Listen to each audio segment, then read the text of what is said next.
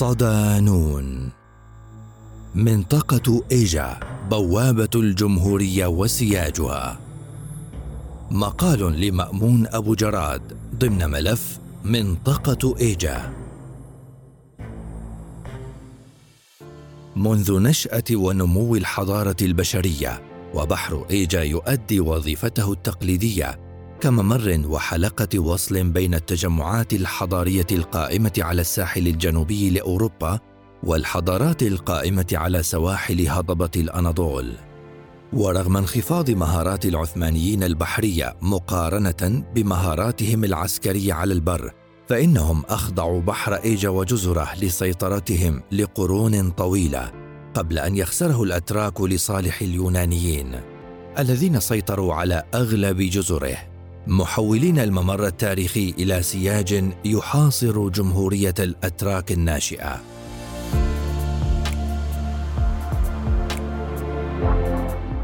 تتكون منطقة بحر إيجا من ثمان مدن أكبرها مدينة إزمير التي تعد من أكبر مدن الجمهورية وأكثرها أهمية على المستوى السياسي والاقتصادي. وتليها في الأهمية مدينة مانيسا التي لعبت أدوارا تاريخية خلال عصر الدولة العثمانية. كما تضم المنطقة مدن آيدن ودنزلي ومولا وآفيون وكوتاهيا وأوشاك.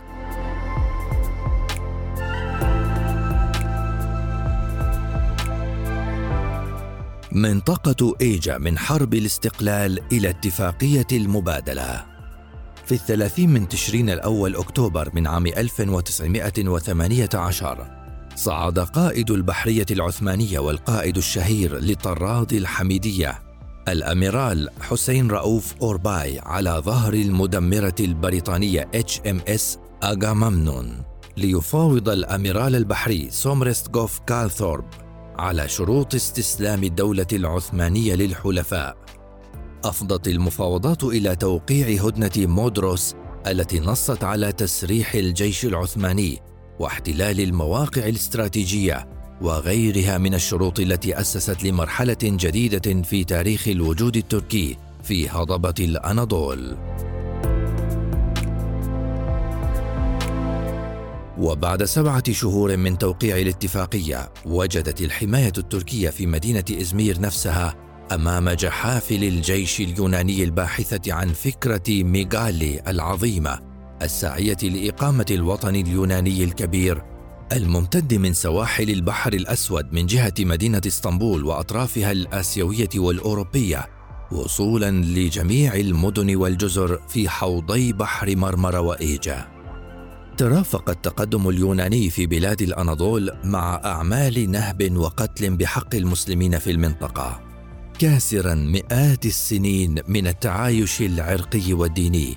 وفي موازاة ذلك نهضت الحركة الوطنية التركية على بقايا الإمبراطورية العثمانية في عمق الأناضول. لتبدأ حرب الاستقلال التي قام جزء كبير من معاركها على أراضي قرى ومدن بحر ايجا التي تعرض للتدمير والتطهير. وبعد هجوم كبير تمكنت قوات الحركة الوطنية من استعادة مدينة إزمير في شهر سبتمبر أيلول من عام 1922 واضعة حدا للوجود اليوناني على هضبة الأناضول لكن انسحاب الجيوش اليونانية تم كتقدمها إذ خلف اليونانيون قرى مدمرة ومدنا محترقة كمدينة مانيسا وألاشهير ومدينة إزمير التي شهدت أعنف وأشد الحرائق. تركت هذه الأحداث أثرها على التركيبة السكانية لمنطقة إيجا فأصبح من الواضح أن حالة التعايش التي ميزت المنطقة لم يعد لها مكان وأن ما كسر يصعب إصلاحه. فتم توقيع ملحق خاص باتفاقية لوزان عرف باسم اتفاقية المبادلة. رحلت بموجبها تركيا السكان المسيحيين من الأناضول فيما ترحل اليونان بدورها السكان الأتراك المسلمين من المناطق التي أصبحت تحت سيطرتها. وبعد اتفاقية المبادلة قامت الجمهورية التركية بإسكان الأتراك القادمين من اليونان في بيوت وقرى الذين تم ترحيلهم إلى اليونان. وترافق ذلك مع عملية واسعة لتغيير أسماء الأماكن والمدن والقرى. ورغم عملية التغيير الكبيره التي شهدتها المنطقة على مستوى السكان والبناء الاجتماعي فإنها حافظت على بقايا التراث الثقافي الذي أنشأه تفاعل المجتمعات المسيحية والمسلمة واليهودية في هذه المنطقة التي تحولت إلى إحدى أهم المناطق في الجمهورية التركية.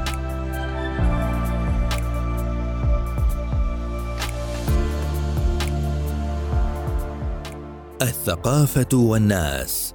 رغم عمليات التغير السكاني الكبيره التي شهدتها المنطقة منذ الحرب العالمية الأولى وما تلاها من تطورات فإن الذاكرة المكانية للمنطقة ما زالت محتفظة بآثار الأقوام والشعوب التي استوطنت وعاشت بها. وساعد في ذلك طبيعة إدارة الدولة العثمانية التي سمحت بتفاعل المجتمعات المحلية دون أن تتدخل تجاه الآخرين المختلفين دينيا وعرقيا. يشتهر أهل المنطقة برقصة الزيبك التي تعد العلامة المميزة لهم. وجاءت كلمة زيبك من اللغة اليونانية وتأتي بمعنى الشجاعة والبطولة. وتظهر الرقصة صفات القوة والشهامة لدى الرجل الذي دائما ما يكون معتمرا سلاحه ويؤدي حركاتها بكل عزة وقوة. أما المرأة فتحرص خلال الرقصة على إظهار اتزانها وجمالها. تؤدى الرقصة باللباس التقليدي أو من دونه وعادة ما يتم تأديتها في حفلات الزفاف والخطوبة والمناسبات الوطنية وتتنوع أشكالها وفقا للمنطقة وعدد الأشخاص وما يميزها كذلك أنه عند تأديتها لا يكون هناك أي تلامس بين الراقصين الذين ينقسموا وفقا لمهارات الراقص. وتعتمد الرقصة على موسيقى حماسية يتم عزفها بواسطة الطبول والمزامير التي تحتل موقعا مميزا في العادة في الأغاني التقليدية الخاصة بمنطقة بحر إيجا.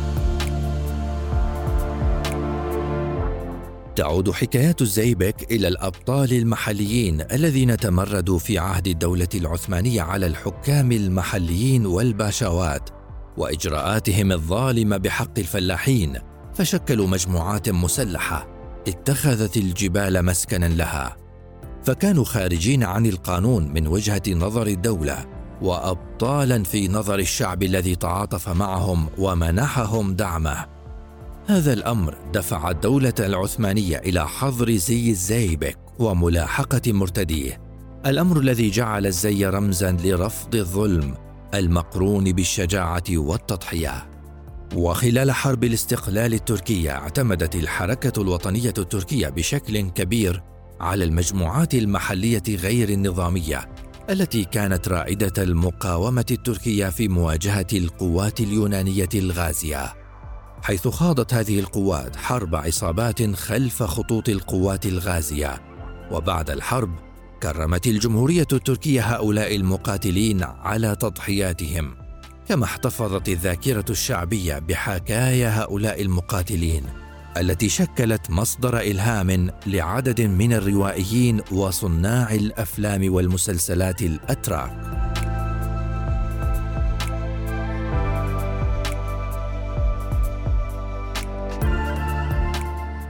الاقتصاد والسياحة. تمتلك منطقة بحر إيجا اقتصادا متقدما يعتمد على ثلاثة قطاعات أساسية. القطاع الأول الزراعة.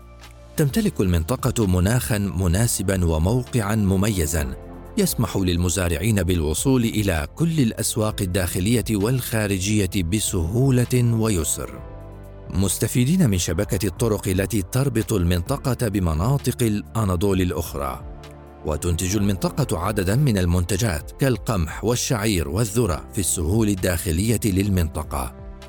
بالإضافة إلى ذلك، يتم إنتاج عدد من المحاصيل الموسمية كالبطيخ والطماطم والحمضيات، كما تشتهر المنطقة بعدد من الصناعات الغذائية كإنتاج السجق في مدينة أفيون وصناعة الأغذية المجففة كالتين في مدينة آيدن.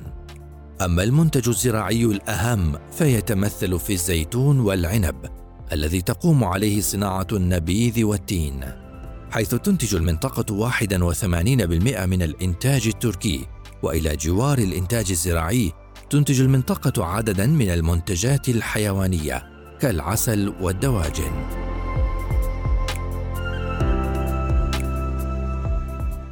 القطاع الثاني الصناعة. تحتل المنطقة المرتبة الثانية بعد منطقة مرمرة من حيث الصناعة. وتأتي مدينة إزمير في الصدارة حيث تحتوي على عدد من المناطق الصناعية وميناء تاريخي. ذي اتصال مهم مع المدن الأوروبية على شاطئ بحر إيجا والأبيض المتوسط.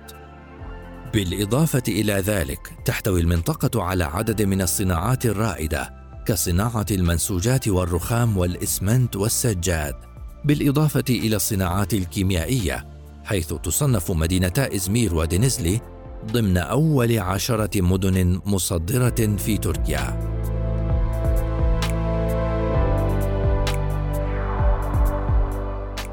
القطاع الثالث السياحة يعد من أكثر القطاعات ازدهارا في المنطقة التي تعد وجهة لأنواع متعددة من السياحة ومنها السياحة العلاجية في مدينة دينزلي وآفيون حيث يتم زيارة ينابيع المياه المعدنية للتداوي والعلاج.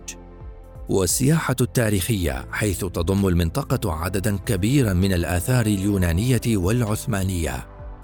بالإضافة إلى ذلك تزدهر السياحة الترفيهية حيث تستقبل مدن المنطقة ملايين السياح سنويا كمدينة بودروم الشهيرة ومدينة فتحية ومارماريس وغيرها من المدن الساحلية. هذا الأمر جعل المنطقة من أغنى المناطق في تركيا ومنحها إضافة مهمة على مستوى المساهمة في الاقتصاد التركي. ختاما لعبت منطقة إيجا أدوارا مهمة في تاريخ الحضارات التي قامت على هضبة الأناضول فكانت نقطة اتصالها مع العالم وممرها نحو سواحل أوروبا. هذا الأمر مكن مدن المنطقة من تشكيل اتصال حقيقي مع مدن البحر الأبيض المتوسط الأخرى وانعكس ذلك على ثقافة سكانها واقتصادها. بعد الحرب العالمية الأولى تعرضت المنطقة لضربة حقيقية أفقدتها الكثير من مميزاتها وإمكاناتها السكانية والاقتصادية التي مكنتها من دورها التاريخي.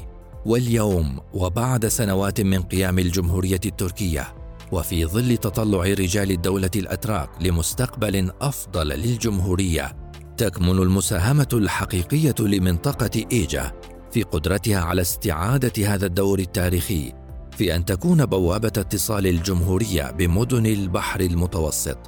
فهل تستطيع إزمير الجمهورية أن تكون إزمير العثمانية؟ أم سوف يقتصر دور المنطقة على كونها الحد الجنوبي الغربي للجمهورية؟